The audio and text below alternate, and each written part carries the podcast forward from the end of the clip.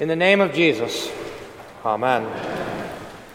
Dear saints of God, three thousand four hundred sixty-six years ago tonight, the Lord commanded Moses to go to the people and celebrate a meal, the Passover meal.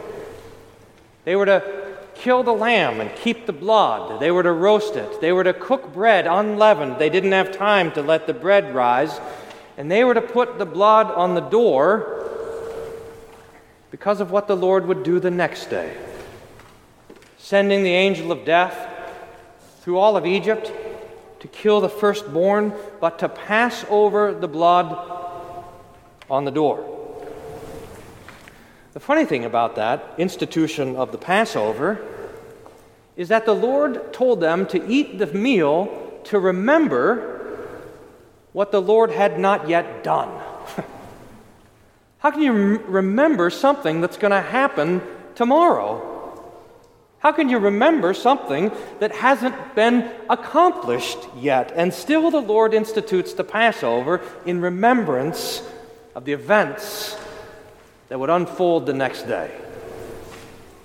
So too, our Lord Jesus Christ, one thousand nine hundred eighty-eight years ago, when he had finished celebrating the Passover meal, took bread. And when he had broken it and given thanks, he gave it to his disciples, saying, "Take and eat, this is my body given for you."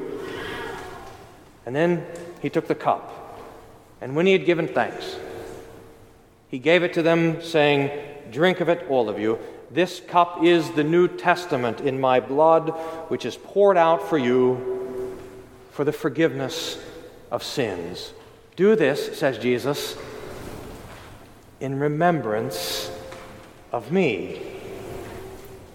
In remembrance of his death, which had not yet happened.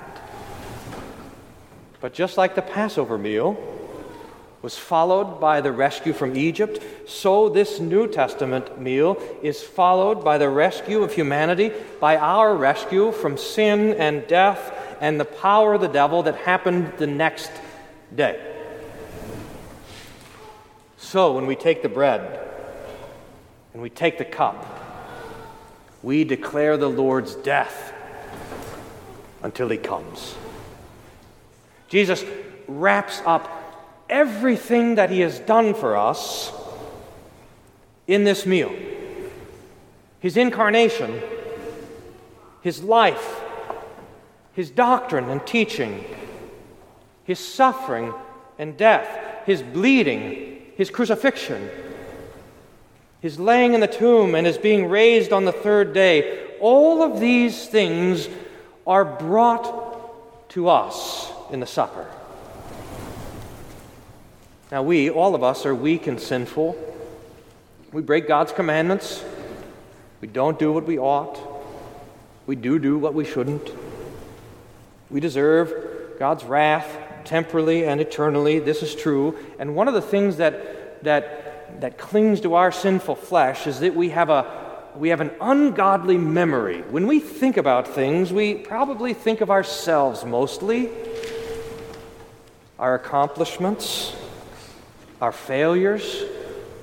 Imagine when we think back over this last year, there's a lot of tragedy that we can remember, but Jesus would have us do this thing. He wants us to have in our memories him. His life and death, his cross and sacrifice, his blood and his mercy, his forgiveness, which extends over all our failures. After all the things that Jesus does for us, after all that he accomplishes, after all that he suffers, after all that he manages to do on our behalf, do you know what Jesus asks of us in return? That we would remember all that he's done for us, that we would remember his suffering and death, that we would remember his life and teaching, that we would remember his resurrection and ascension and give thanks to God for it. That's it. So that we open our mouths wide And Jesus, who cares for us, who loves us even to the end, he fills it with good things. Even his body and his blood, together with the promise that all of our sins are forgiven. This is what you inherit when your Lord dies for you. May God grant us his Holy Spirit, so this treasure of the New Testament would be our hope, our peace, our life, and our salvation. In the name of Jesus, amen.